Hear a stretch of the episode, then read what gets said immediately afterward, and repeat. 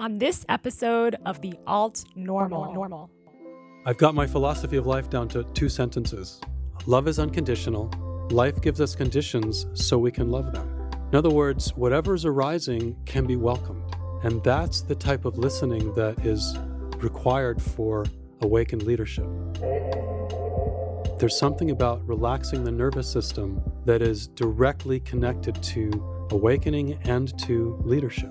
And that more and more as I teach this work, in the Venn diagram of awakening and leadership, they're almost the same.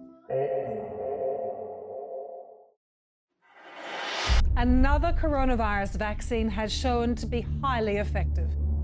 Welcome to the Alt Normal, an exploration of the diverse voices on planet Earth. Joe Biden will become president of the United States. Doing the critical work of rebuilding a healthier, more sustainable alternative future at the intersection of self, community, and the planet.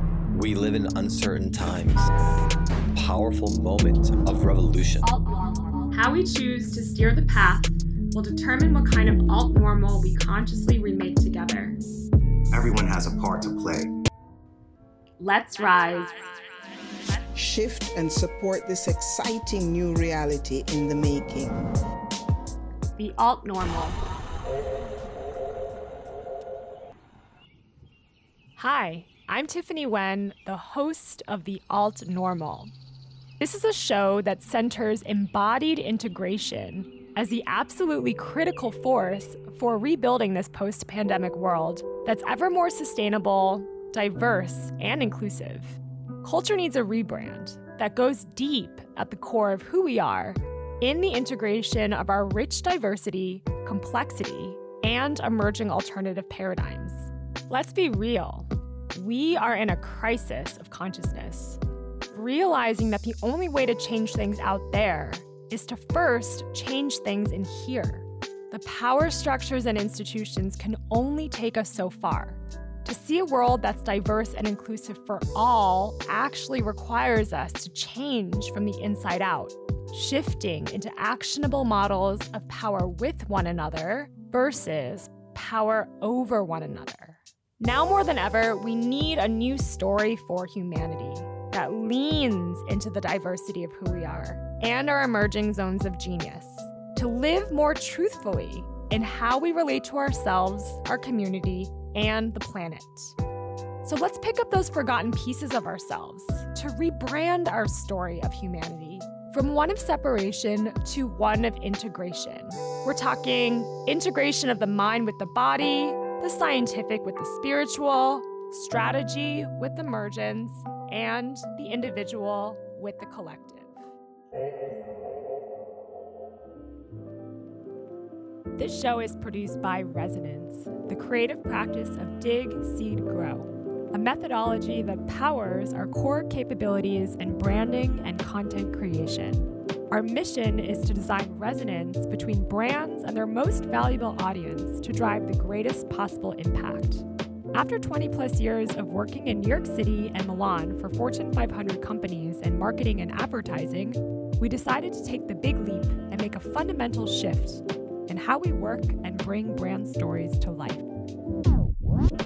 The Alt Normal is recorded at Destination Outpost, a co living and co working community based out in Bali. They have amazing spaces located in Ubud and Canggu that enable people to live and work from paradise, encouraging people to live differently so they can work from beautiful destinations and build strong connections with others on a similar path through life. So, with that, I'm so excited to introduce our guest today, Rick Smith. And I'm going to share a little bit about him um, and just so excited to have you here with us today. Thank you. So, Rick Smith has been a classroom teacher, an education consultant, and over the past 20 years has spoken to over 100,000 people in 15 countries on five continents. His best selling book, Conscious Classroom Management, has now sold over a quarter million copies and continues to touch the lives of teachers and their students. So, through the years of working with students and then with teachers, he's discovered simple principles for connection, aliveness, and kindness. The same internal muscle that allows a teacher to stay calm in a chaotic classroom and that allows her to see the best in her students, regardless of what they look or act like, is the same muscle that allows us to awaken, to lead, to stand up, and to move mountains in the world. These principles and approaches are at the core of his current workshops and retreats. When he teaches and facilitates, he offers practical ways for participants to know and love themselves and remember their own innocence, wholeness, and enoughness, especially in all the tight corners of their inner and outer worlds. He lives and shares tools and skills that assist us all on the pathway back to unconditional self love and acceptance. He currently lives and teaches in Bali, Indonesia. it's such an honor, Rick. Wow, who's who? Do, who are you reading about? That's amazing. I want to meet that guy. yeah, so you know, don't be jealous, but I'm about to uh, meet him myself. and so, you know, I'm just really excited to talk to you today because and I'll share about this more later, but I first learned about you as the guy who does authentic relating here on the island.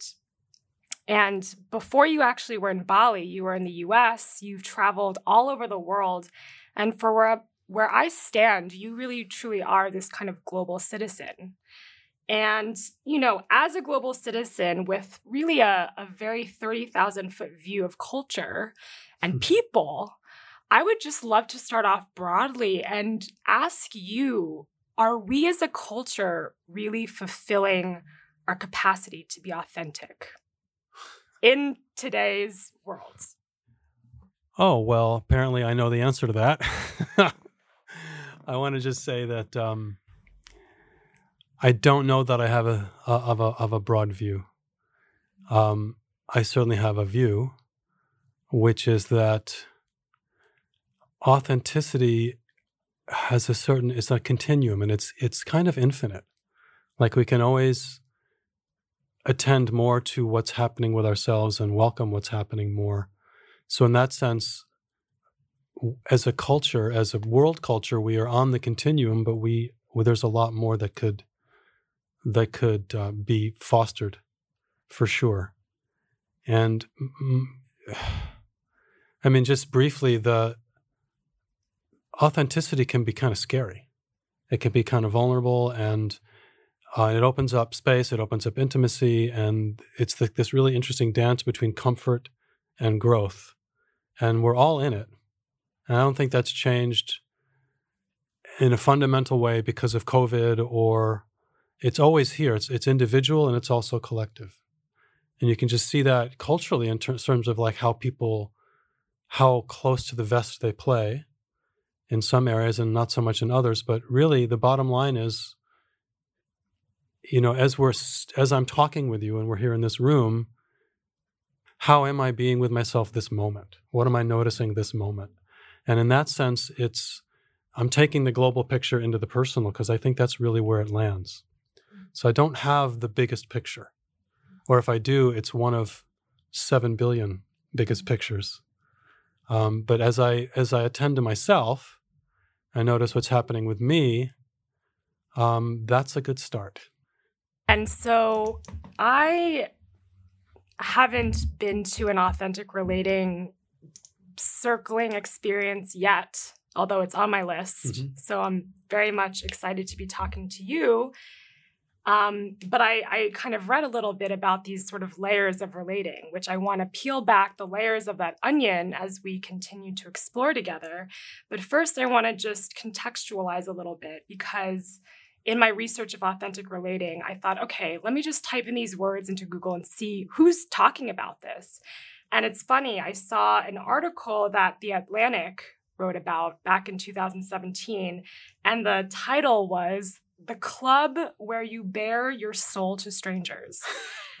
and you know this this uh, reporter stayed very much at the informational level. So, Right. what's the history of authentic relating? It began apparently in the late 90s in San Francisco, but has now grown to this worldwide community of 14 different countries, right? So, people are engaging with this stuff and it's growing, especially now in this time that we're living in.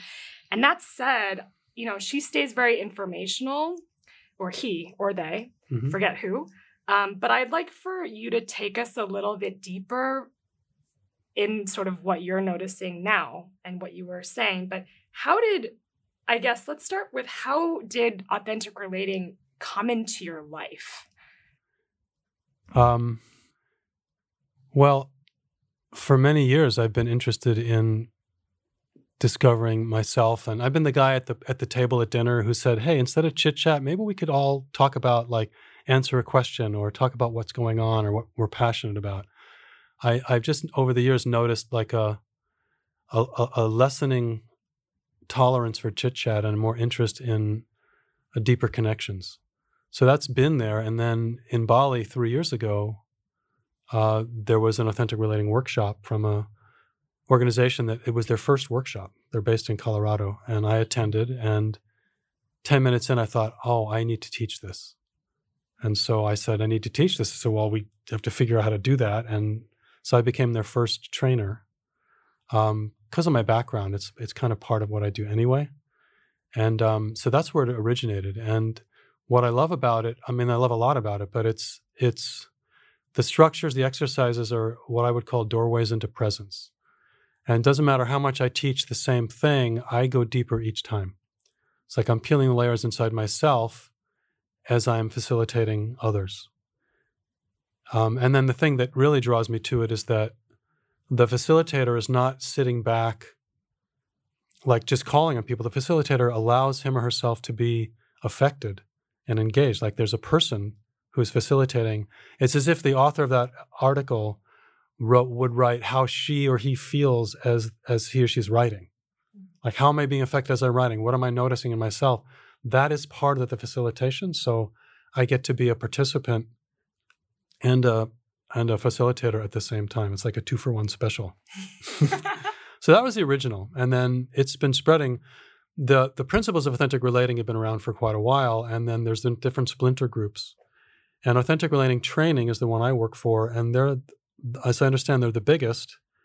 And their goal is to spread this everywhere, not just among the kind of new age crowd who likes to talk about themselves, but businesses and they have they have a, a big presence in prisons in Colorado. They're really expanding in the corporate world. The idea is to make this kind of stuff accessible to everybody. It doesn't have to be new age language or uh, spiritual. It's just like what's real, what's authentic now, what's happening now, and it works in conflict transformation. It works in in in the job place. It, it works pretty much everywhere. So mm. that that is the those possibilities are very big for mm. where where where it's already going, and it's it's spreading like crazy. They did like one workshop in 2017 last year before COVID. They did I don't know how many live workshops, a hundred. I mean, mm. it's really it's catching fire because people are discovering not only connecting to themselves and meeting and making good friends in the workshops, but they have tools to carry forward in in everyday life, and that's that's a big piece, the mm. practical application. Yeah. And I guess even just hearing you talk about authenticity, it's the int- intellectualizing of it is very different than the experience of it when you are in the presence of a person and you can just drop into this very intimate space without even needing to know the backstory or needing to know anything for that matter. I mean, maybe you can shed some light on that, you know, where you say, even yourself, like you you are always peeling back those layers and you keep kind of dropping deeper and deeper in. Um can you maybe shed some color on that or even just a moment or an experience that you had this year that really activated that for you? Well, I think I want to just be present, like in this moment. So I'm imagining people listening to this podcast. Some are like jogging or on the treadmill, some are at home, like cooking, or some are like eating a sandwich, you know. And I'm just, I'm to just offer the possibility as you're listening to this to take a moment and slow down. And that's for you and me as well in the interview. And notice what what the listening is like.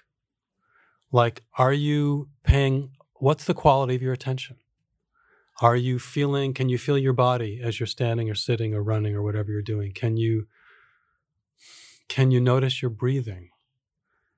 Because to listen is a profound skill. And part of listening is attending to not just the words, but how they impact you and what your kind of mood is coming in. And all of that is part of mm, welcoming what is. That's a key principle or practice of authentic relating is to welcome everything. So, what's happening? So, as I'm sitting here, um, I'm slightly pivoting in the chair. And so I'm noticing a little torque in my back, and it actually feels kind of good. Um, I feel some nervousness and some excitement. And I'm slowing down as I'm speaking, and that feels really good. I want to say one thing from the previous question about the statement about what, what was the, the author said it's um, baring your soul to strangers. I don't look at it that way, not at all. I it's first thing I say in, in a weekend workshop or if it's an online workshop is this is not the vulnerability Olympics. This is not forced march catharsis. There's no there's nowhere to go. And I invite people to truly welcome everything and everybody so that if that to allow that people are being authentic regardless of what you hear. So if the question in the room is what do you desire and someone says I desire a life partner and someone says I desire a pizza, we can hold both of those as as authentic, as real, and potentially vulnerable. Because can you imagine, like, I can think of like 10 or 12 different reasons why someone saying they desire pizza is a truly vulnerable statement. It can be. For, I mean, maybe they're on a special diet or who knows. Like, but there's like, so to lean into that welcoming so that there's not this pressure to perform vulnerability because it's not a performance. It's just what's here. It's like so there's an so there's an event happening, let's say tonight, where there's a sharing and there's intimacy, and you're feeling like staying home and reading a book. And the noise in your head is, oh, well, obviously, if I were a good person, if I were really going for it in my life, I'd go to this event. But from my perspective, no, whatever your whatever your impulse is, is is the thing to follow. And for a lot of us, to stay home and read a book is actually the most authentic thing we can do. Rather than go out and do all the things and and spread the word. Actually, I just want to kind of stay home and watch Netflix. That might be what's authentic. Mm-hmm. So it's really just what's here. Mm-hmm. And so as the people as you're listening to this podcast and I'm mentioning you know to notice you're listening, it's not that you should pay more attention. This is not a hierarchy of it's like just notice.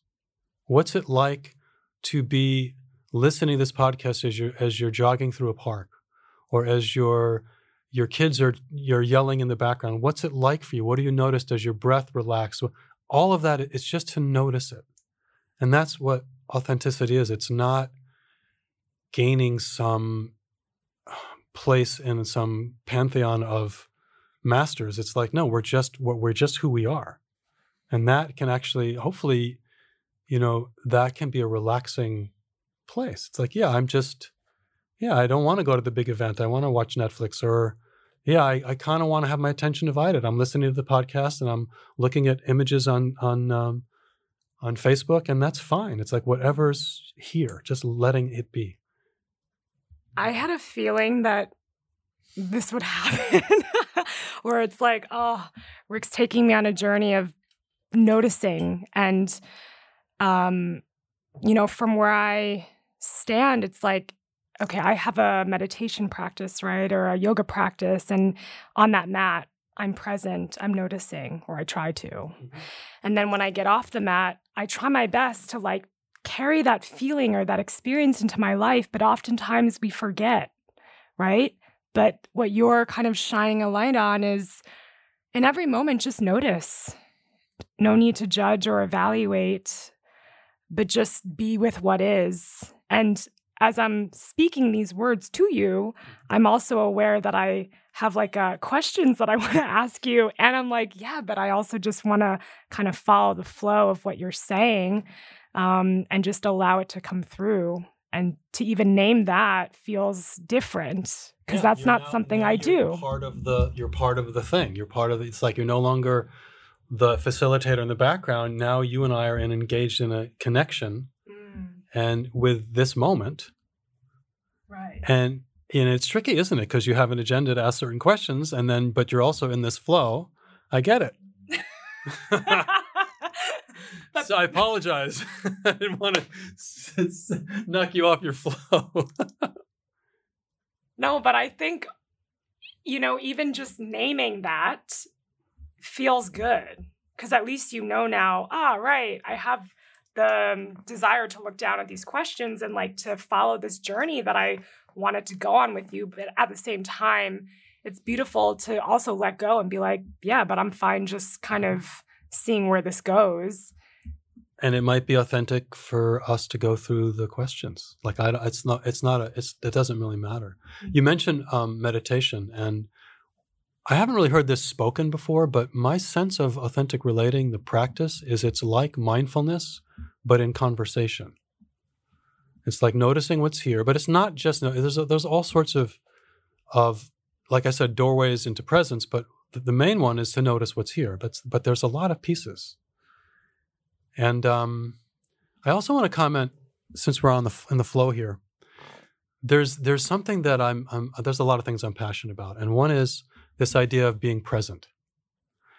And I wrote a blog um, that I'm going to describe now because I think it's worth it. Um, it's kind of funny and embarrassing. Um, so I like to dance. I've been going to Five Rhythms dances for many many years, and um, many years ago I'm dancing in this gymnasium. There's like all these people, and uh, this woman who I'm really attracted to starts dancing with me and I'm I start freaking out. Like what? Why would she be dancing with me? I'm just this little, you know, this thing in the corner and she's dan- does she really want to be dancing with me? What's what's going? Is it charity? Does she really li- what is this, you know? And and I'm just and I start I need to move my body in a way where she feels comfortable leaving so she doesn't feel trapped because I don't want her to be trapped. And this, th- my oh, she's moving her arm. I'm moving my arm. Like this whole this noise for like a four minute dance is just pouring through my head right? But I'm enjoying it. I'm enjoying the, the the the energy of it, the pressure of it. So the dance is over. I'm out in the parking lot, and she approaches me and says, "Thank you so much for the dance. You were so present." I'm like, "I was present? Are you kidding me?" And I'm like, "Wow, I got her fooled," you know. And I just kind of put that in the in the back of my mind. Well, this kind of thing happened periodically over the years, where people, my mind is racing, and people thank me afterwards for being so present. And I thought, have I fooled everybody or am I missing something? That I was present. I was act they were right. I was present. I was present to all of the noise in my head. I was present to my body moving, to the thoughts and, and, and the freak out, and that that is presence. Like I didn't have to have a clear pond experience to be myself. And this is something that I that I find that the reason I'm passionate about it is because I find I come across so many people who have this comparison, this internal comparison that it's this assumption that presence is good and that presence means that I feel clear and there's no noise in my head. Mm-hmm. And I challenge that because a noisy head can be welcomed just as much as a quiet head. Like it the, like like love is unconditional and life gives us conditions so we can love them right? So the condition of a noisy head can be welcomed just as much as i'm feeling good i'm feeling bad. It's just it's just being where we are. Just like in mindfulness practice you notice the the thoughts or the waves. It doesn't mean you're not deep in it's just what's happening.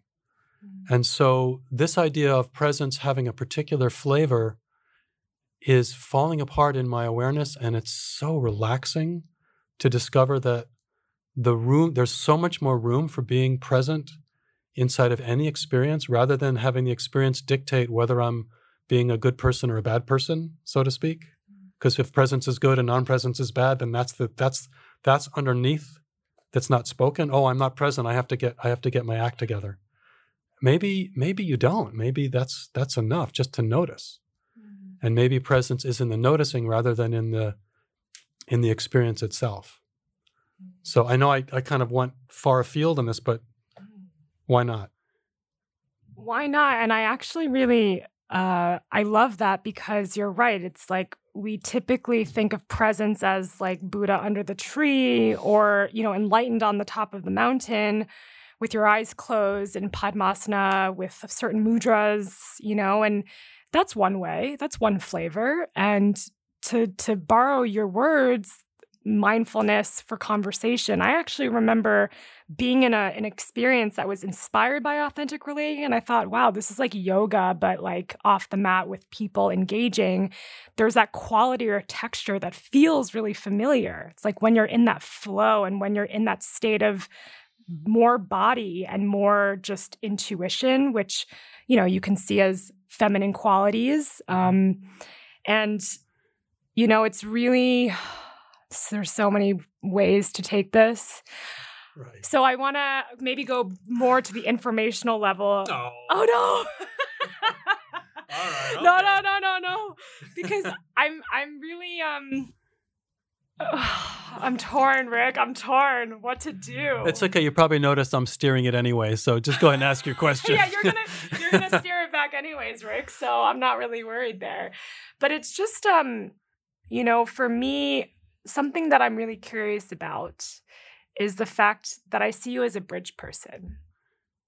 You were once upon a time ago like a an a classroom educator. Yes. And you wrote a whole book about like how to manage classrooms. And I for two years was um a teacher in Harlem oh wow. um, another story for another time. But I remember being like, wow, what am I doing? How do I connect with these humans that I think have more to teach me than I have to teach them? Right. There's something a little strange about this experience. I wasn't expecting it. So, for someone like you who's written a book that's obviously impacted so many people who literally stand up in rooms and teach children every day,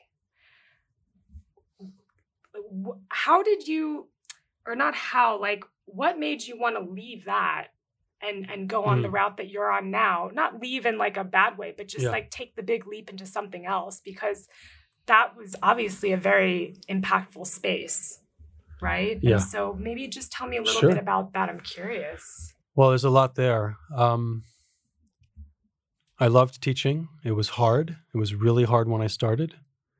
And in a certain sense, I wrote my book. It's mostly for new teachers. It's called Conscious Classroom Management. And my first year of teaching was brutal, my first three years. And I was very surprised that I stayed. And I learned certain things from certain mentors and from trial and error that I realized they made the difference. And so the book is really, it's like for the new teacher I was, that I was struggling as. And so mostly it's for beginning teachers. It works for everybody, but it's it's like uh, ideally it's it's a roadmap or it's a it's a very practical, but it's also just about how we how we treat the kids. Like, do we assume the best about the kids? Do we? All of that is in there. And so what happened to me was I was teaching at risk kids in California for about a decade. And um, I, I was also mentoring new teachers and I was doing little workshops for the school and the county. And then I started going to statewide conferences um, to teach, to share what I know. And the feedback was extraordinary. And I was like, whoa, this is, this, there's something here. And then, so I was teaching full time and I was doing conferences and working at districts, and I kind of had to make a decision. I couldn't do both as much as I wanted to. So I made the jump. Um, I don't know. I mean, a lot of times I don't know why I do things. It's like the impulse was to switch. And, you know, initially I didn't, I mean, it was, it was a struggle financially because I didn't have a lot of connections, but, you know, I, I, I taught for out of the classroom for 20 years teaching teachers and it took off and I got I got a big name in the states and and then um, and I my company's still doing really well and training teachers around the U.S. and and, and internationally and it just looking back it was because I didn't know it at the time, but looking back, the it's like I can influence a handful of students in a deep way or a large number of students in a small way through their teachers. Mm. So it's there's no right or wrong to it, but for me it was the it was the influence that I had, the number of lives that I was homeopathically touched, you know, millions of lives. It just it just felt right. And the other piece is that I I have a I, I've always had a deep passion for public speaking, mm. and and and the craft of it, and to be in front of large audiences doing keynotes for a thousand or more people, and to and to watch others and to practice that that was really alive for me, and so I still teach um, presentation skills and other things. I have a workshop or a retreat called Awakened Leadership, which maybe we'll get to a little bit later, but it's it, it, the principles of my book for teachers are alive in what I teach. Assume the best about kids, how to grow in inner authority, how to break things down into small steps. All of that is alive when it comes to personal growth, awakening, just as much as it is for teaching uh, social studies to kids. The same principles. Yeah, it's um, it's beautiful, and I I feel like let's like go with the awaken leadership. Sure. I feel like that's a magnet for me in this moment. I'm noticing that. I'm noticing that, Rick, using the vocabulary that you're teaching me on the spot. So these words together for me feel very natural. For others who might be listening, or maybe in more mainstream traditional cultures, um, maybe I'm assuming here, but like I don't typically see the words awakened and leadership together, right? And you know, the the heart and soul of this podcast really is how do we integrate and embody the integration of all the different parts of us, all the right. different threads of diversity and complexity that make us able to really step into our power more and step into our authenticity. And so, you know, I Ari Cardos, who is one of our former guests on the show, she did this Awaken Leadership program. Yes she had this glow about her. And, you know, this was obviously something that I wanted to explore more with you because, um, you know, an awakened leader, I would love to just hear from you. What does it feel like to be an awakened leader? I don't know. I mean, uh, I would say what I'm hot on the, the trail of is how to lead without performing. the opposite to me of performing is expressing. How to be myself and have that be enough. And it starts with listening. Like listening is a skill that is a lifelong skill.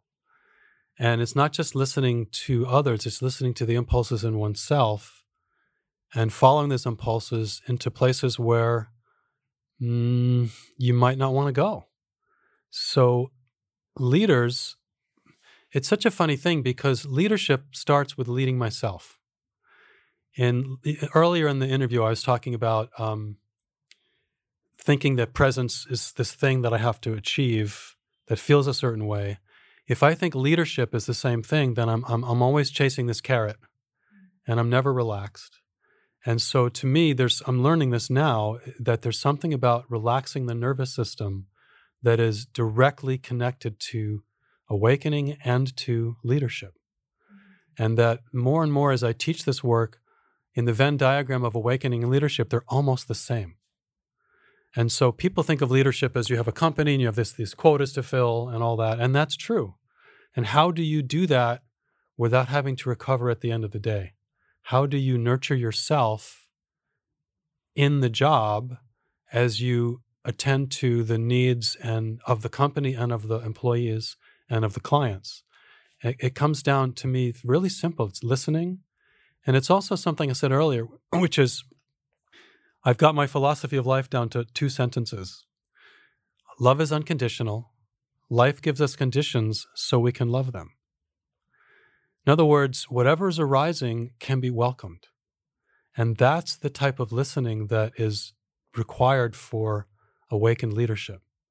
Because if you, I'm, I'm with, if say I'm leading other people, to really listen to what is needed and to allow what is needed to to be to be rather than thinking that I have to push it away or sandpaper it or get to the next thing. There's something about the overlap of being and doing that is is is what my passion is and you can see I'm a little fumbly because I don't have the language perfectly down. But in my retreat we explore different fundamentals of human condition. We look at the noise, making friends with the noises in our heads, like the experience that most people have from time to time, if not all the time, is that they're not enough or they don't deserve love. And how to be with that, how to love that condition and welcome that condition rather than get rid of it so that we look in the mirror to see if the experience has changed so that we're lovable. Actually, no, we can actually welcome all of that even even the noise, even the, the quote unquote shadow noises, they're just shadow because the light hasn't shown yet.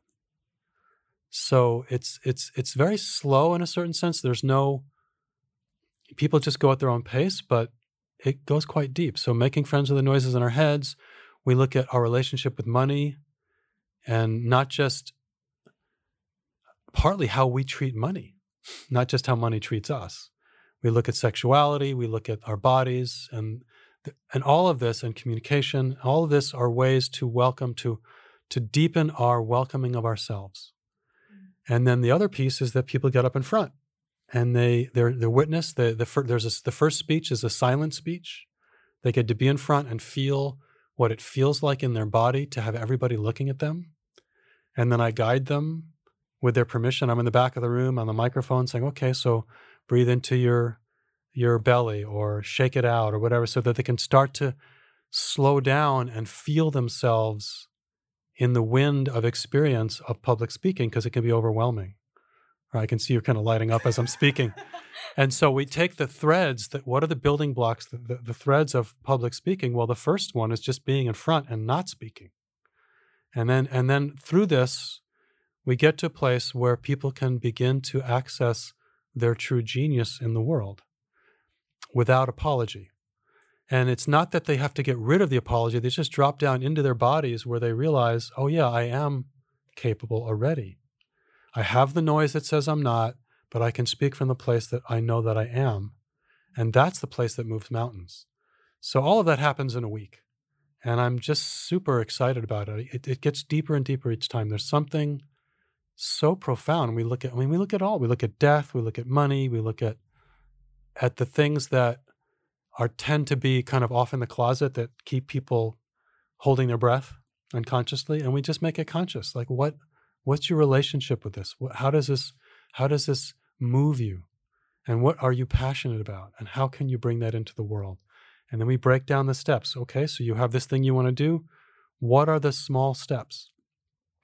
Not just to achieve the thing you want to achieve but the steps that bring up the resistance in you so that you can see it, but so that it's small enough that you can be with it rather than get overwhelmed and shut down. So it's like a step by step process to empower ourselves. So all of that goes into it. Um, and the original question was, what does it mean to be an awakened leader? I would say, I, I don't know. I don't even because to me there there it's an infinite continuum. So um, I, w- I would I like to think that I'm awakening and I'm exploring. And to me, the, the key is not to get to the end of it, but to enjoy the process and to enjoy the exercising of the muscle of welcoming myself in more and more ways. And that does seem to be happening. And that gives me more room to breathe and be in my life, where I'm not so much at the effect of all my, my noise. And then I notice that it seems to f- help other people as well. They can relax as they welcome different parts of themselves that have been kind of in the closet. So, not the best answer, perhaps, or the direct answer, but that's what's it's where I'm passionate about. I'm noticing, well, there's a lot of things coming up that I'm curious about, but in this very moment, what I'm noticing is that even you starting the answer with, huh, I don't know. You know, I can't tell you how many times when I'm in the presence of someone who's a quote unquote leader and I don't hear the I don't knows. I hear, oh, I have all the answers. Or this is just how it is without this spaciousness of like, but Could it be something else? What might it look like if this, that, and the other? Yes. This sort of openness to possibilities that haven't yet been rationalized into being. Right. And I, you know, it's and it's interesting because I, I just want to maybe pull out maybe an example from my own life or what I've seen with Uh-huh. people I've worked with. Um, and there's this thing called imposter syndrome, Oh yeah. right? And maybe you've played with this and explored that with people in your offerings and workshops. But I oftentimes see people that are entrepreneurs or small business owners or have taken the big leap to design a new life. And there's oftentimes this like, whoa, like, am I enough? Yes. Uh, am I good enough? Am I certified enough? Am I credentialed enough? I feel like an imposter. How could I do that? So these are like the the voices, right? Yes. And so when you talk about, you know, and Tender Edge is the name of your platform, and I love that, and I want to get to that. But it's like this edge where you're like uncomfortable and you want to be in that to be present with it so that you're making friends with it and at the same time to show up as a leader who has to borrow your words this inner authority so it's Yes. like this fine line where it's like whoa do i want people to really see me in my quote unquote insecurity quote unquote imposter syndrome but at the same time be credible Yes. so how do i balance these seemingly two polarities Mhm.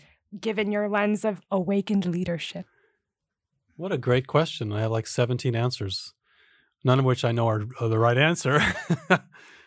so, um, well, the truth is, this is my assumption that we know a lot less than we think in a cer- from a certain perspective, and that that imposter syndrome arises when we are touching the edge of our capacity. And to me, it's a signal that we are touching the edge. It's a good thing if it doesn't show up repeatedly, then we're not really exploring our edge.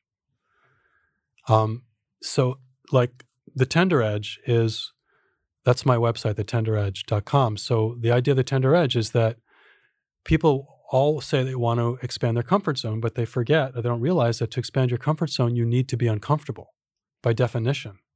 Not crazy uncomfortable, but at least a little uncomfortable. That's the edge.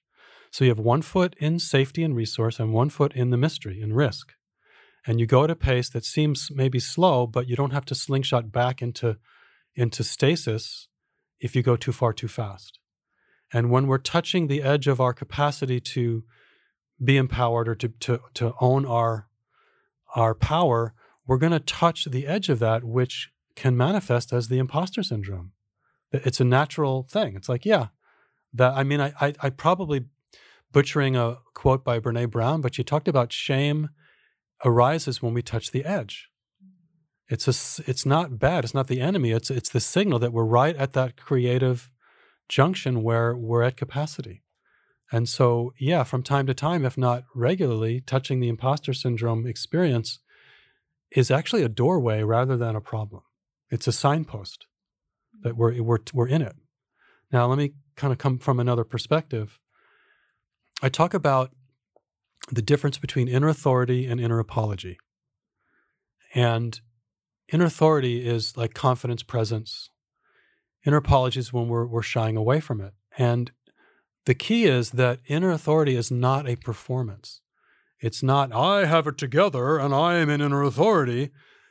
Authority just means we're authors of what's of, of what we're saying or doing. So we're in I call it we're being we're in we're being with the charge of being in charge of a situation because there's a charge to it. Everybody follow me like what?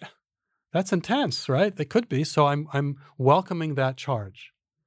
So if I push away that charge, then I go into inner apology, which might be something like as a school teacher, um, everybody, could you kind of open your books to page 27? Okay, page 27. You might get two overachievers in the front row with page 20. Everyone's like, whoa, party. They don't, it's like, it's not going to work. You know, and another form of that is seems the opposite, which is get your darn books open. Like I'm, st- I'm, I'm, I'm still in inner apology. I'm pushing away my insecurity by trying to force feed the situation and prove to everybody that I have it together. I'm, I'm like trying to override my imposter syndrome either way is inner apology. In authentic relating, they have a different language. They call one side is humility and dignity, and the other side is posture and collapse. Um, so it's not. It's, it's almost not a fine line. It's it's it's actually there's no line. It's just staying in inner authority. So I can say to you from inner authority, like I don't even know what I don't know what it means to be an awakened leader. I can say it from inner apology. Oh, I, don't know. I mean, I, I, guess I'm supposed to know, and I'm really feeling. And then, then what happens to you likely is you start to feel really uncomfortable. Like, have you ever been like at a conference? You see a speaker, and they're in, and they're in inner apology, and you just feel so embarrassed. Like you want to run her out of the room, but you want you don't want them to feel bad, you know. But when someone's in inner authority, like you could leave if you well, they don't care. They're like, I'm good, but you want to stay naturally. So it's it's it's the quality of welcoming myself as I am that gives rise to inner authority rather than the what I say or even like the content like I can apologize to you. Wow, I really messed up in a way that's that I'm welcoming myself. Or I can apologize to you with my tail between my legs where I'm kind of sulking away and then then you don't really feel me apologizing. I'm not facing the heat.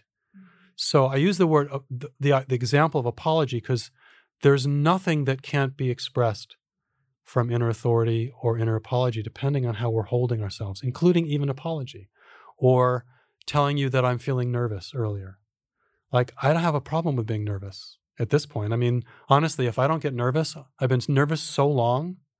Like, I was only extremely nervous in my workshops for the first 15 years. 15 years, you know? I still get nervous. And if I don't get nervous before I speak, I get nervous that I'm not nervous and then it works.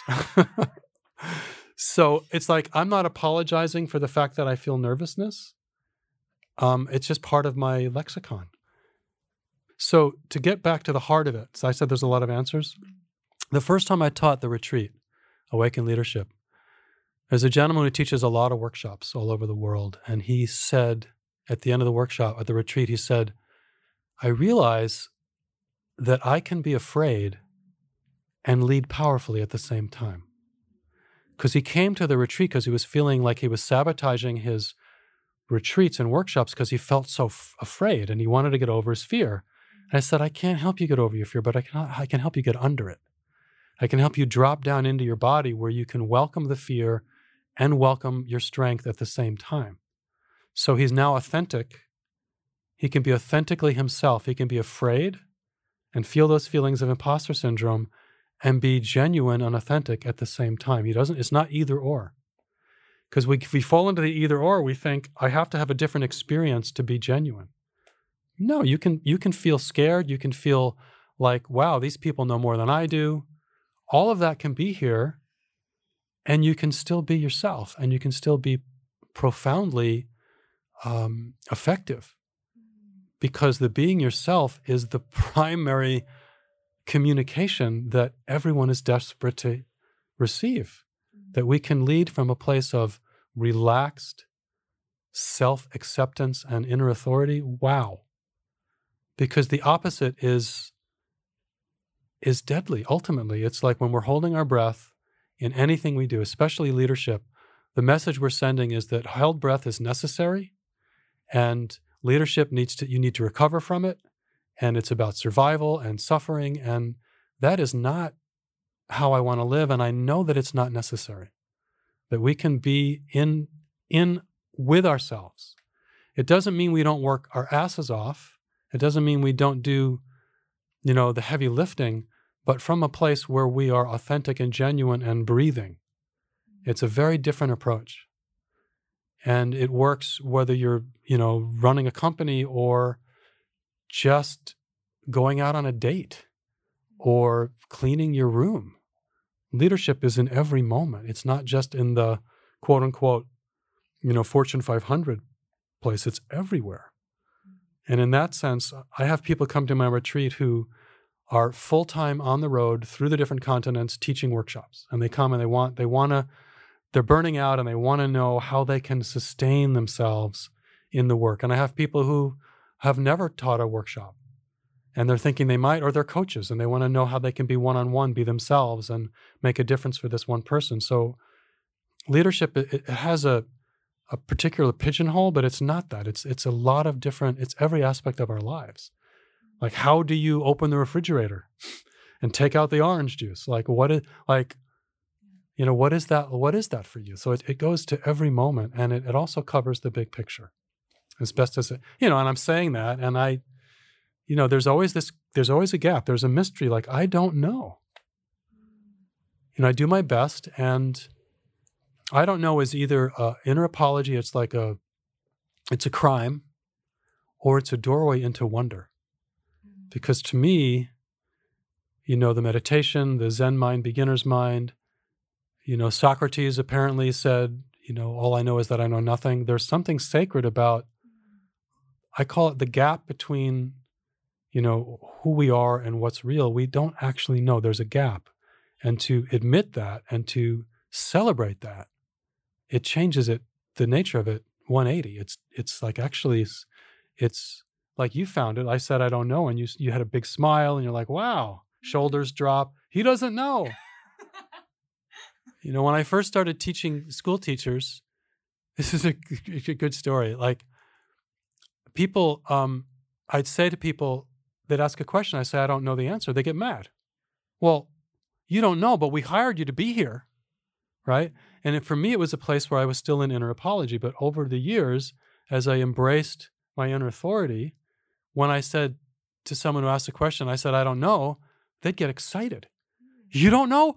Hey, everybody, we don't need to know. This is great. It was a complete, it was like totally different. Right? It's like, so it's literally how I hold myself inside the not knowing. And people got lit, they get lit up. They go, this is great. I can relax in the classroom. I don't have to know it all.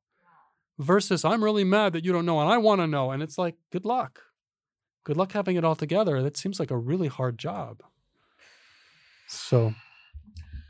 Well, I mean, you said so many things, and I'm just like bookmarking them in my head right now. But I think, I think the, you know, something I like to sort of grapple with is what is the new story that it's emerging now in this new decade in 2020 you know phoenix rising from the ashes we don't need to go into what this year has been i think we all kind of know at this point we're cocooning right i love yes. that metaphor we're not really the caterpillar. We're not really the butterfly. We're kind of like somewhere in this shell of like cells dying off and imaginal cells being created. And I don't know why, but I just feel this impulse to just mirror something you said, which is I think the story of I don't know is is exciting. I don't know. I mean, I don't know. Yes. But and I feel like this is like you were saying, leadership is like so much more than we think it is. Yes. And even I came to mind with doctors, you know, there's a whole body of biology and medicine that's telling us a different story. And there are some people who, you know, they specialize in something. And if they don't know something, it's like too hard to say, I don't know. It's like, well, that's not my specialty. Instead of, I don't know, but what could be? Right. I don't know opens up curiosity and exploration and learning and genius. It comes from I don't know. It's it's it's the opposite of that. And um, so a couple things about I don't know. I I work with individual clients, and I often give out what I call sacred mantras, and my hands are in quotes now, because the mantras are in English. And one of the ones that I've given out the most is I have them repeat after me. I don't know.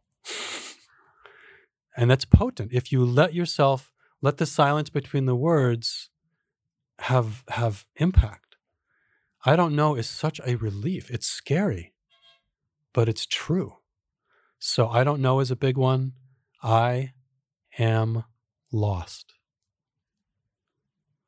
Because we're all lost. I mean, if COVID is not a signal for that, we don't know what's going on, right? It's universal now. We're lost. You know, and another one that I gave out recently to a client is please help. Not that it's specific, but just to be open, to say, look, I don't have the answers. And I, I could use, I, I, I want to be open to possibilities. So please help us. You can think of us to the universe or to a friend. It doesn't matter. To yourself, like, I don't know. And I, and I, and I want, I want. Just that is, is so relaxing. I, I mean, I can use the word healing, but there, there's a whole story around healing. Um, but it's it's it's helpful, you know. And then and then going back to COVID, I mean, I have my my opinions about it. I mean, obviously, it's it's been devastating, uh, and continues to be devastating. And and if there are lessons, one of the lessons is uncertainty. Like we like governments don't know, scientists don't know. Like we don't know. And honestly, to me, if one embraces uncertainty in their personal life, they're just going to be happier.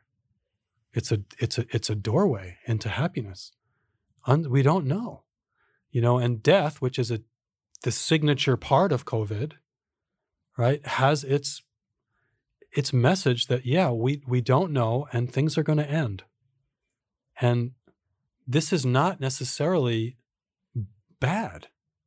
I mean, individual death, yes, but in terms of me as a person, knowing that I don't know and that and that life is always changing, it's it can be a doorway into welcoming myself. Whereas I know everything and I'm going to live forever, um, is a closed door. And so there's a vulnerability that is being offered with what's happening in the world. I'm not saying that I'm in support of COVID at all. It's just it's it's what's here and and how how are we with this message? You know, what do we do with it? And I just invite, you know, people listening, what would it be like to admit to yourself without collapse, without inner apology, like, yeah, I don't know. I'm uncertain. Life is a mystery. And what might,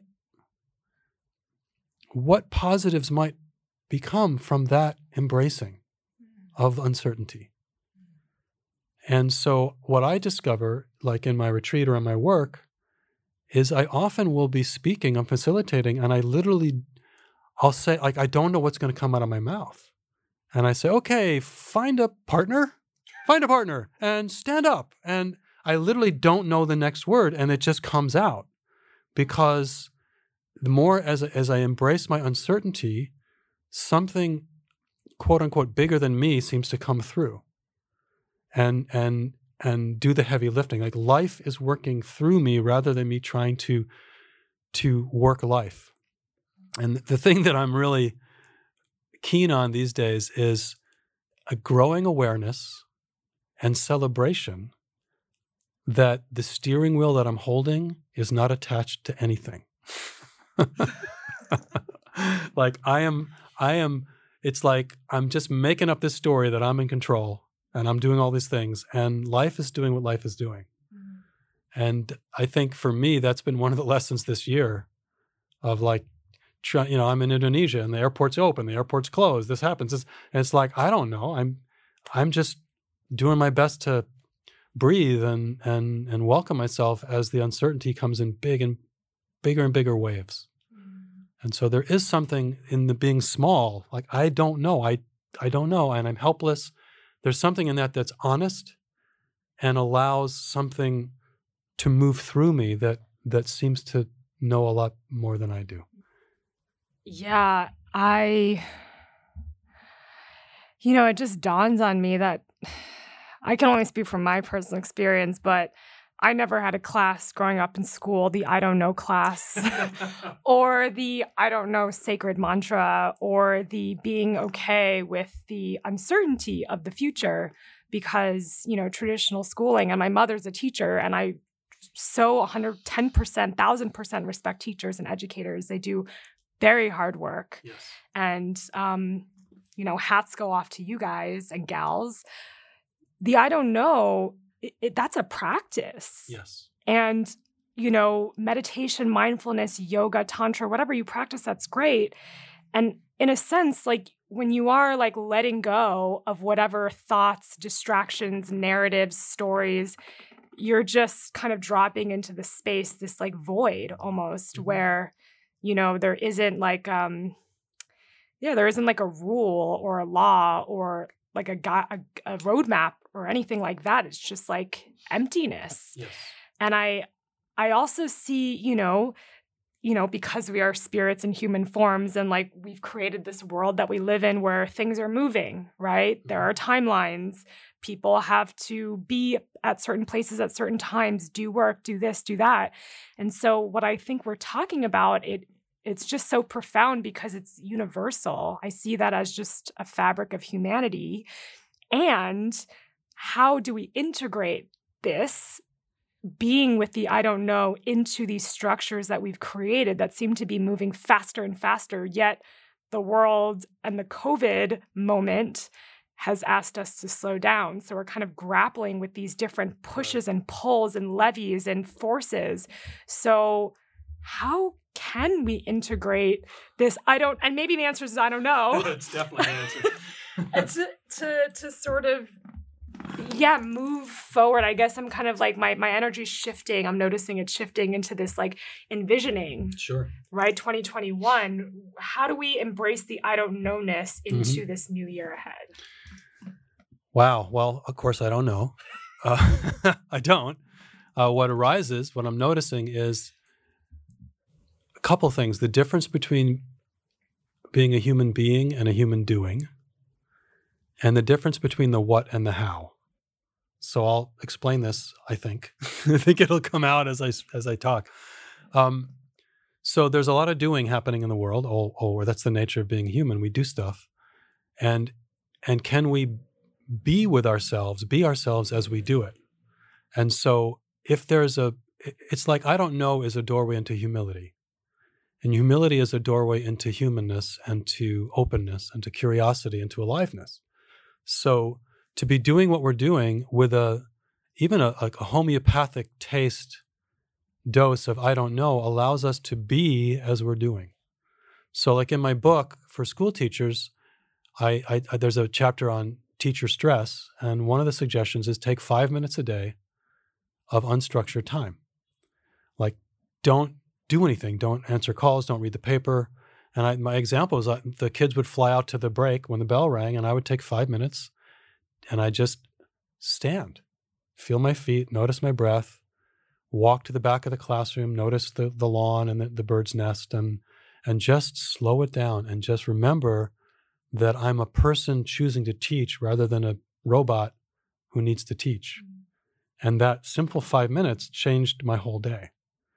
Just to uh, like a, a, little message, a little reminder from myself to myself that, oh yeah, I'm human. And I don't know when I boil it down, it, it, it really is saying that I that I'm I'm a human being. And and part of me doesn't have all the answers and yet this job needs to be done so i can do both at the same time. I can welcome that. I can welcome everything. And so that's the human being human doing and then the other side what did i say? The what and the how oh that's one of those i don't know what's going to come out of my mouth next. So let's say i'm um, i'm working overtime and i'm exhausted. And the noise in my head is this sucks and i hate this and and basically i'm going to have to suffer until i can finally get a nap in or go home and sleep. And i just and the how is how am i with myself as i'm noticing that how am i with myself as i'm working hard am i tensing up going i can't possibly enjoy any moment until i stop working or can i breathe into the possibility that even though i'm doing a lot and i'm tired I'm here mm. and I have myself. And the how is often invisible. And the what takes the, the stage most of the time. And in most circles, the what is often negative, like shared negativity. Yeah, doesn't it doesn't it suck that this, the government did this and doesn't that suck? There's the elections and this and that and and it's like, yeah, it sucks. Yeah, now we're friends. you know, but there's another way, which is yeah, maybe it sucks. And in the moment that I'm saying that, I'm aware of myself and the unbounded nature of like, yeah, and I'm here and this is great. And that sucks. And I and and and yes. And so but there's options. There's options as to how I That's so vague. I know how I be with myself in the midst of the what that is dominating the stage. Mm. Yeah. I feel like you language it in such an accessible way that it, yeah, like I can I can feel like a teacher who's never meditated in their life relating to this. I can see someone who's been meditating on mountains for years also being like, "Oh yeah, that I feel that." And it's like almost kind of discerning that witness, you know, pure consciousness if you want to get real spiritual here. kind of like watching the the movie or right. the clouds of thought kind of passing by on the screen and just observing, ah, like I have agency right now because that thought is like one of tens of thousands that just sort of pass over, you know, moment to moment, day by day. Sure. So, an example, let's say, let's say you and I are um, are in a relationship of sorts, and we're having a conflict, and we're talking about the conflict, and let's say I'm accusing you of something that that you want to defend yourself and you notice as I'm speaking, because you've decided I'm going to let him speak, that your whole body is tensing up. And instead of really listening, you're preparing your response. Does that make sense? Like mm-hmm. everyone in the audience, raise your hands. This happens to you all the time, right? Of course, right.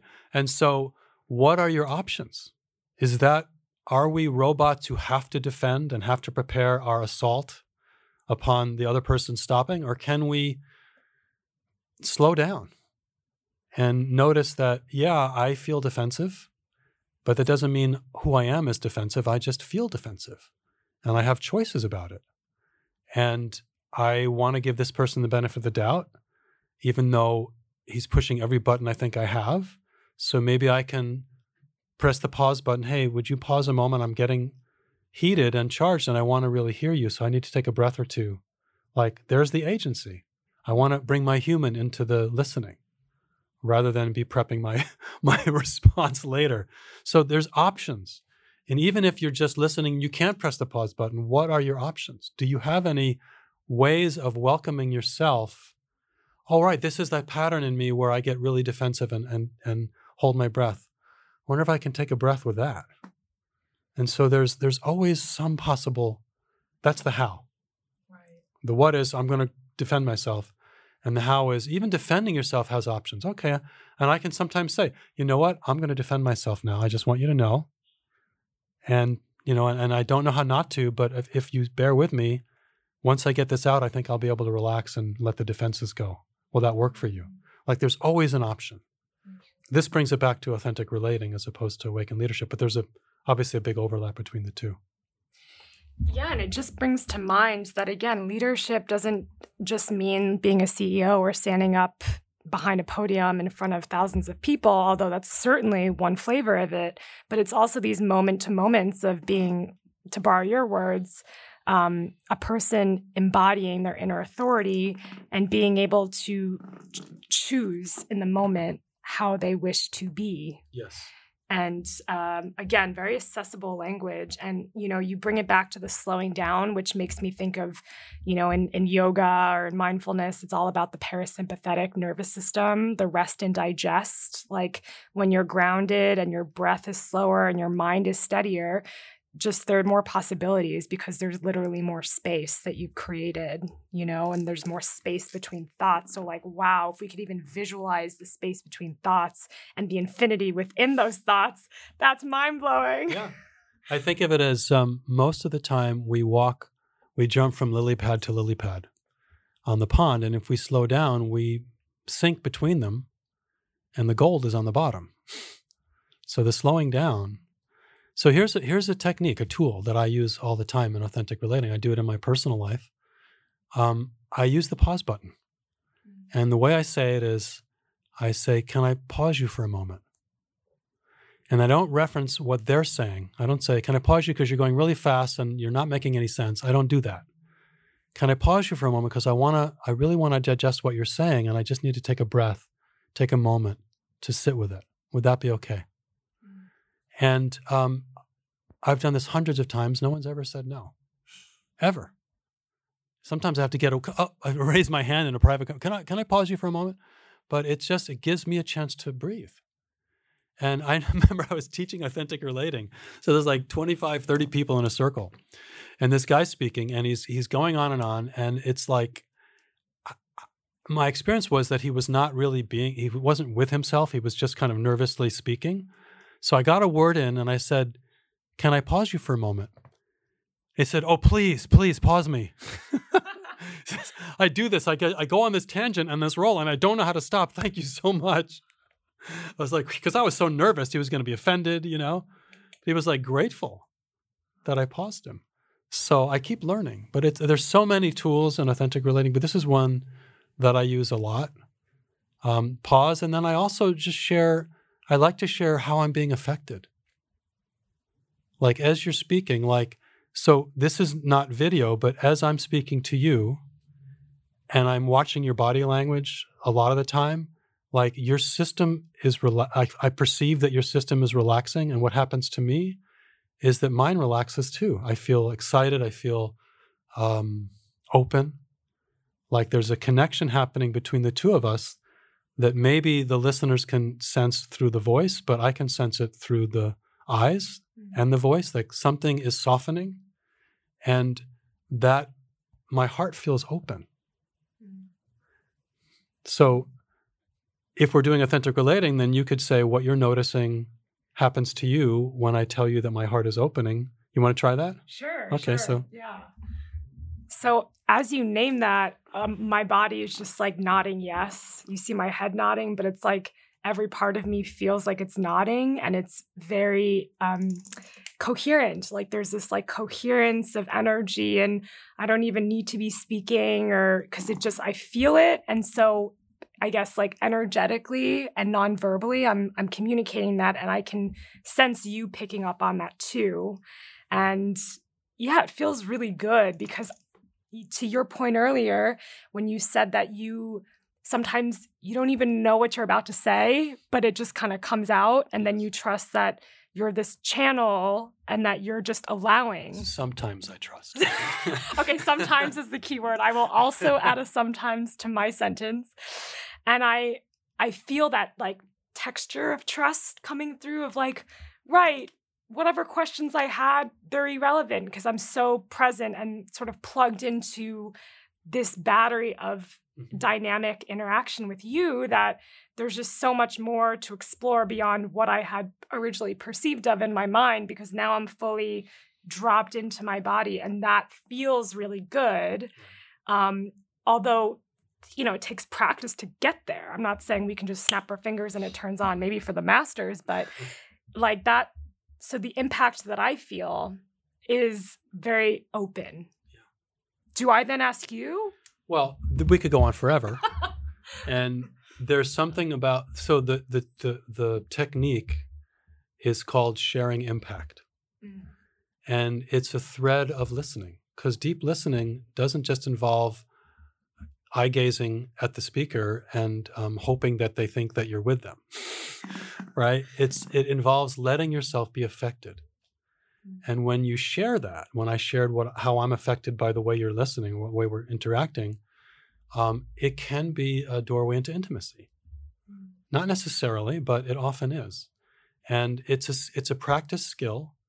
Just to notice and to, first to notice inside myself what's happening um, like, for example, someone's droning on and on at a workshop or a speaker's droning on, and I leave feeling exhausted. I'm sure that's happened to everybody, right?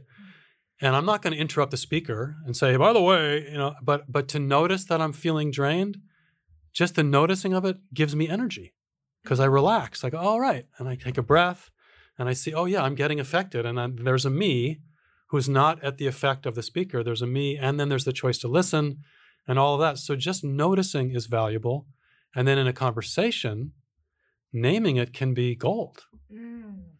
I mean, the image I get is that we're now swimming around in the bottom of the pond, and your questions are on the lily pads, mm. and we're in the bottom of the pond. Now, there's the questions might also be there as well, but it's a different, it's a different, like more whole-bodied uh, conversation, mm. if that makes sense.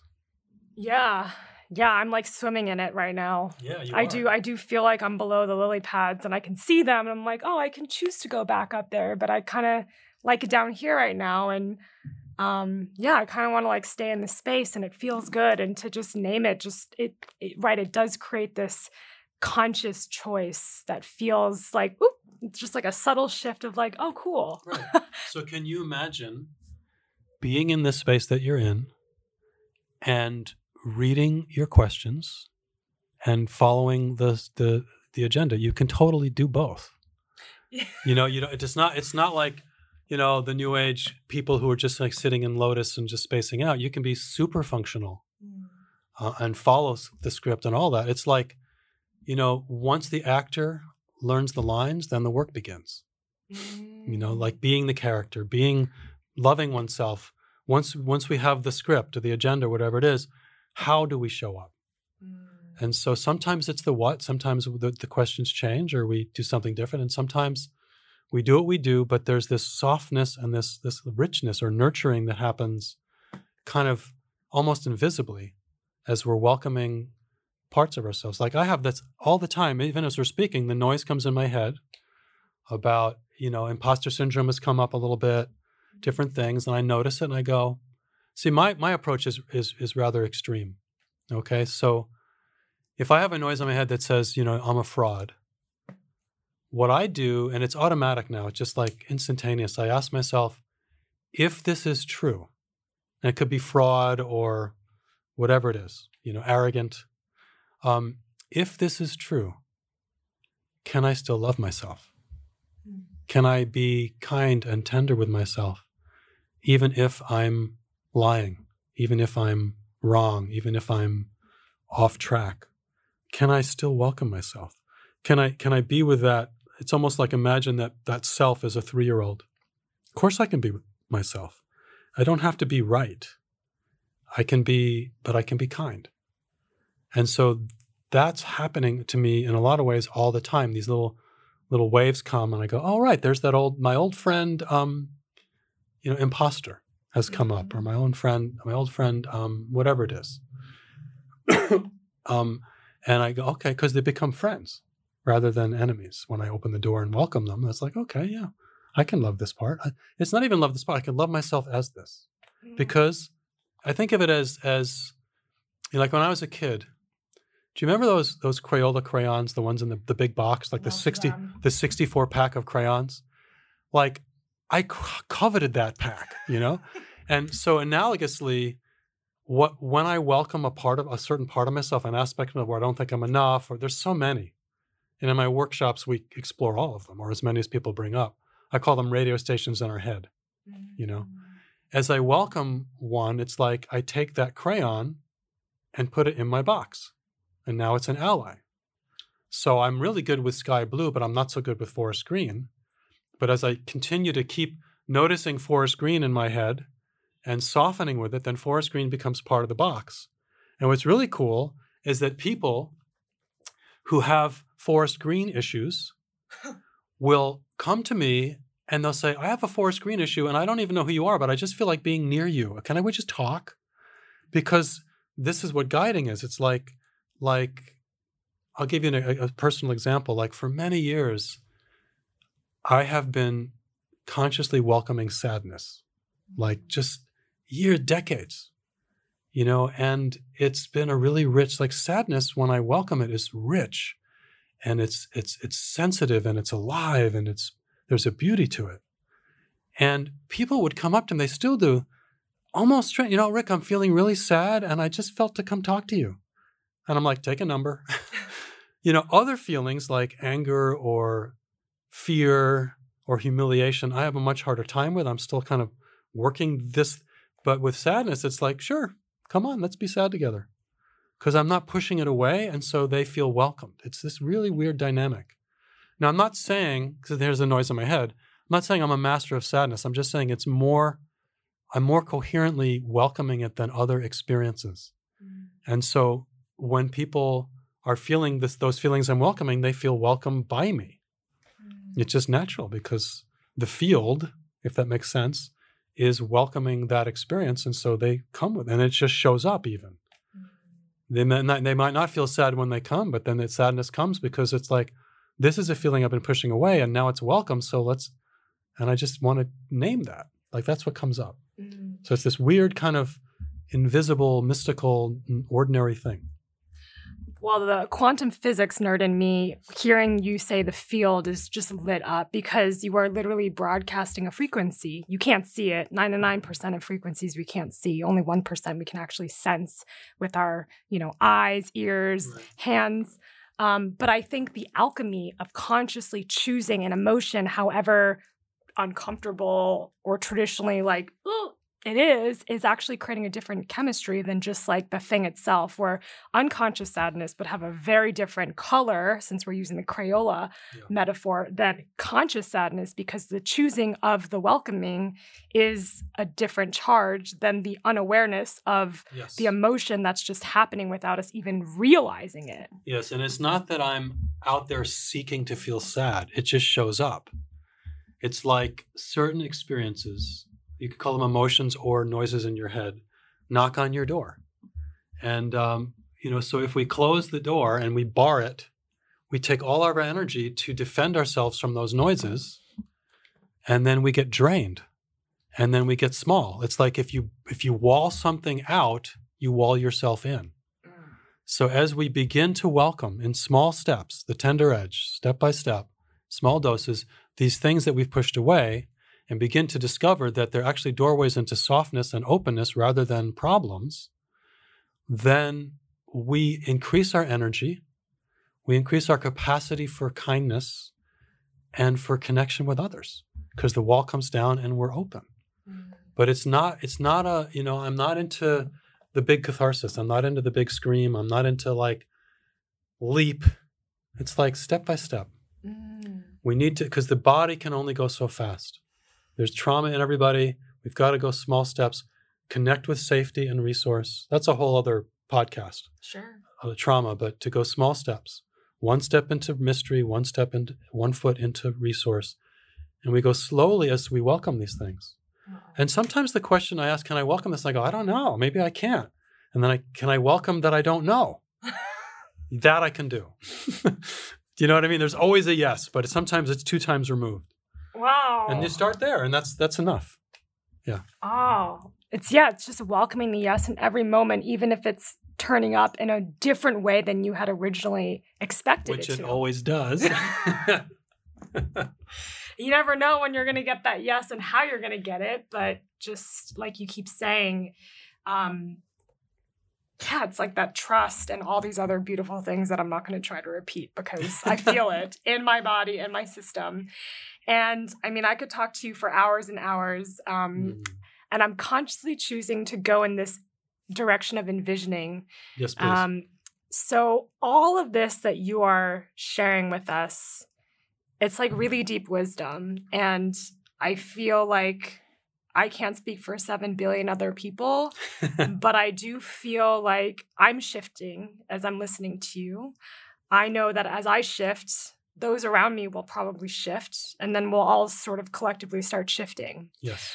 Because of leaders like you. And I just just for funsies as a thought experiment. Just for fun, okay. If you could just radiate this wisdom mm-hmm. to any particular person, organization, culture, someone that I that you really feel like you would love to gift the tender edge authentic relating, all these modalities that you've mm-hmm. shared with us today, who or what would that be and why? Wow, no one has ever asked me that question. So I've never thought of it. That's great. I mean, I wow, if I had a superpower and I could like tap people on their forehead and they would suddenly get it. Is that what you're saying? Yeah, sure. Um everybody. I mean, everybody I come in contact with. You know, there's this line from that um what's that song? I uh, it's a wonderful uh, world. Yeah, Louis Armstrong. Yeah, Louis Armstrong. So one of the lines is, "I see friends shaking hands, saying how do you do?' They're really saying I love you." Mm. That really touches me. It's like that's kind of what I like to think I do from at least from time to time. Is I'll just you said I'm a bridge. It's like I don't come to people and say, "So what's authentic in your life today?" Like I don't do that. I just try and receive them as they are and the innocence and perfection of who they are like because if ev- if everything is welcome then everything is welcome mm. and they don't have to be different. And so in my welcoming, there is this bridge where like I'm aware of the of the beauty and the wholeness and the innocence inside of people and, and most of the time. Like there's something quite profound about just being human in the world, even if we are, you know, walking into a wall trying wondering why the door isn't opening. There's something just in being human in that human condition. And so the the what I what I intend in my better moments is that what I'm offering when I say, "Yeah, that's hard, isn't it?" or whatever I'm saying, or "Can you pass the salt?" is you're still good. You're all good. you're so good. Like you don't you don't have to be different. Like it's already okay. And life is um, hard and and beautiful. And so, you know, I don't know how to answer your question other than that everybody I come in contact with, I, I wish, including myself, because I keep discovering these hard places in the corners of my consciousness where I haven't said hello to. So it's for myself. And then I look at systems. You know, I'm from the, the US. I look at systems like education, so dysfunctional. Government, law, medicine, business, like you name a situation, and it's all in my world, it's, it's manifesting in form the base consciousness that we carry, on, the four year old consciousness, the consciousness that caused the US to attack Iraq when Saddam it's like when uh, when Osama bin Laden did world, the World Trade Center, like we're just gonna we're just gonna kick somebody's ass because we're four years old and that's what we do, and then we wonder why all our systems are so dysfunctional because that's the uh, and, and it's not that a particular leader did that. It's that it's uh, the collective consciousness. So a little bit of a little bit of grace, a little bit of like slowing down and breath inside of any structure would be a really good thing. And it's it's uh it starts with me. It starts with you. It starts with people listening. Like, what are you noticing right now? You know, as you're listening, like, is there a moment where you can just be with yourself, how you are. Notice how you are.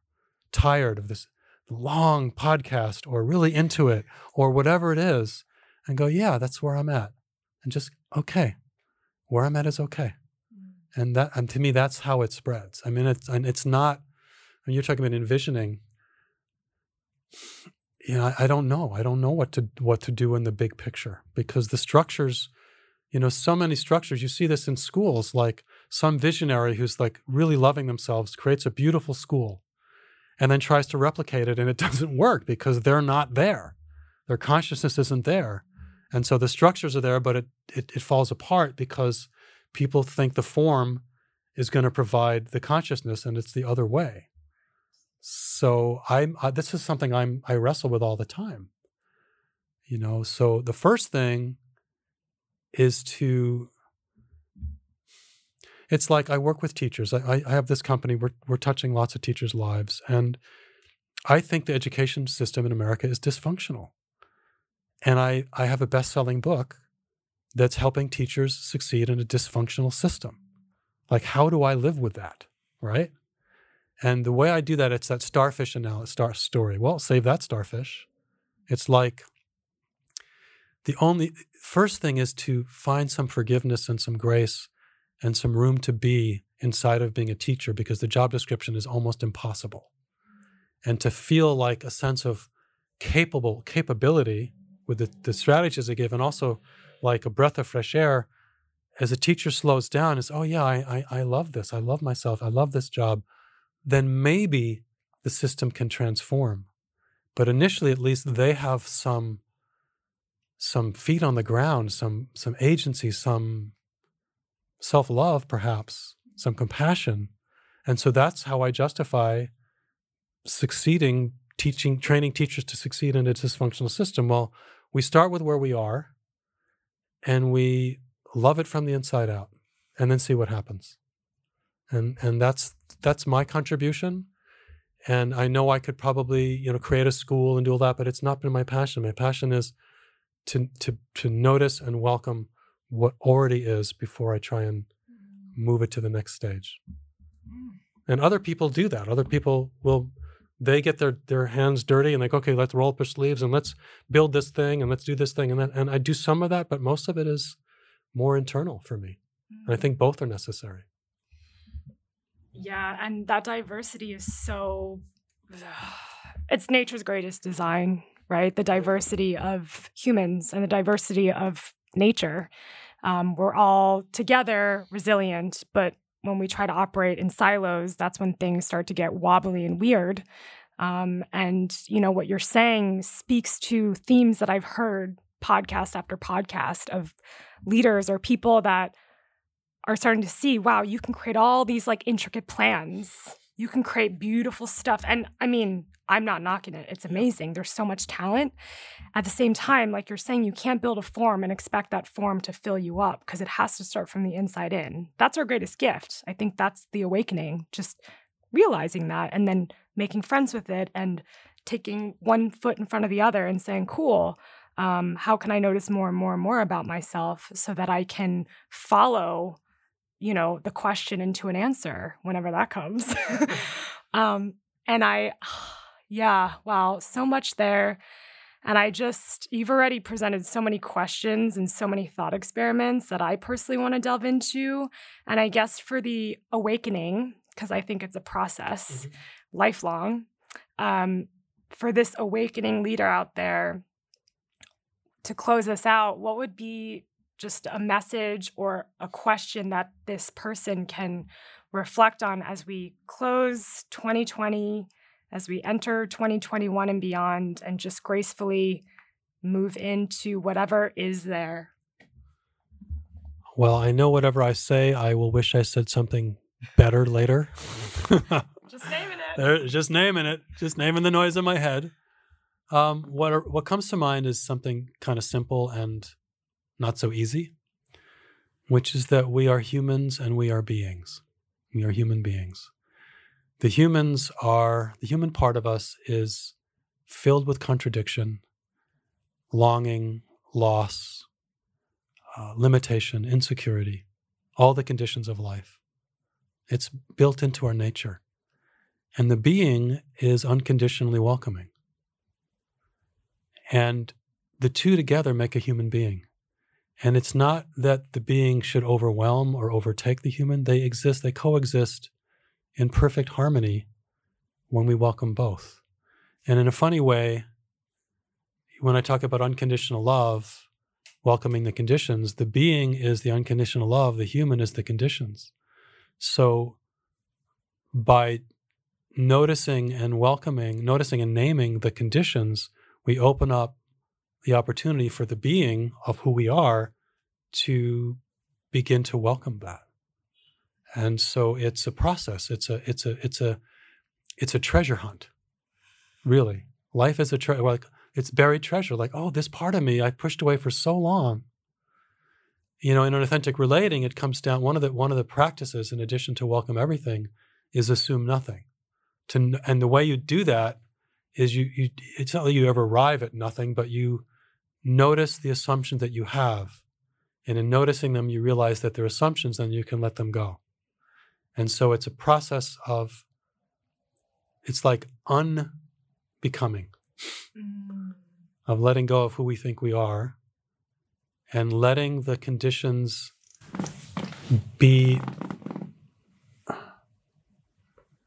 innocent. Mm. So if there's a if there's a practice or a wish, this is where I know I'm going to wish I said something better, more profound. Sorry, everybody. You have to reach out to me on my website if you want more profound. Um, and by the way, I want to say I have some great blogs on my website. It's like one is called one is called um, hopelessly insecure. One is called in celebration of neediness. Consciously lazy and selfish. Conscious laziness and selfishness. It's like how do we bring how do we bring our being to these particular conditions that have such a bad rap? I think that simply like the simplest thing is to take time to slow down, take a breath, literally a breath.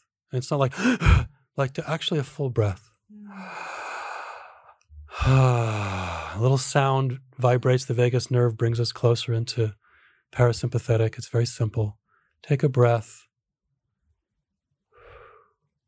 and see if you can mm, welcome softness into whatever's happening and see what happens.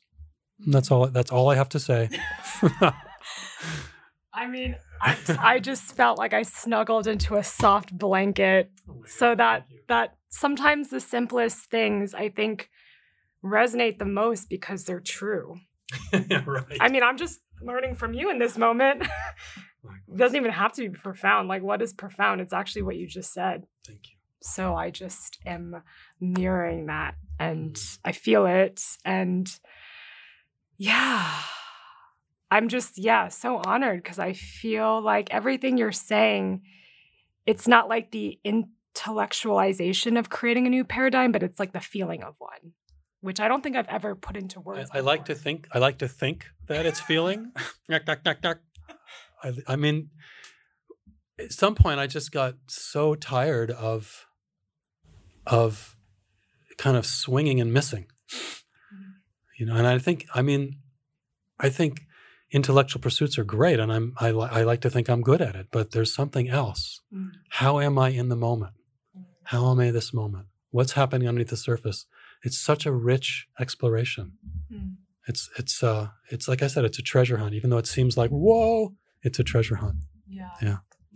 And uh, you know, I'm just so um I don't even know what the word is, but I'm just like feeling the feeling that's, you know, of coming to an end in a podcast and being like, wow, I didn't think I could go through a podcast just like maintaining this feeling and not looking at the questions the whole time and I just I just stopped looking at them. And cool. and and so I just wanted to tell you guys listening that it is possible and that was very new for me. I'm just going to name that.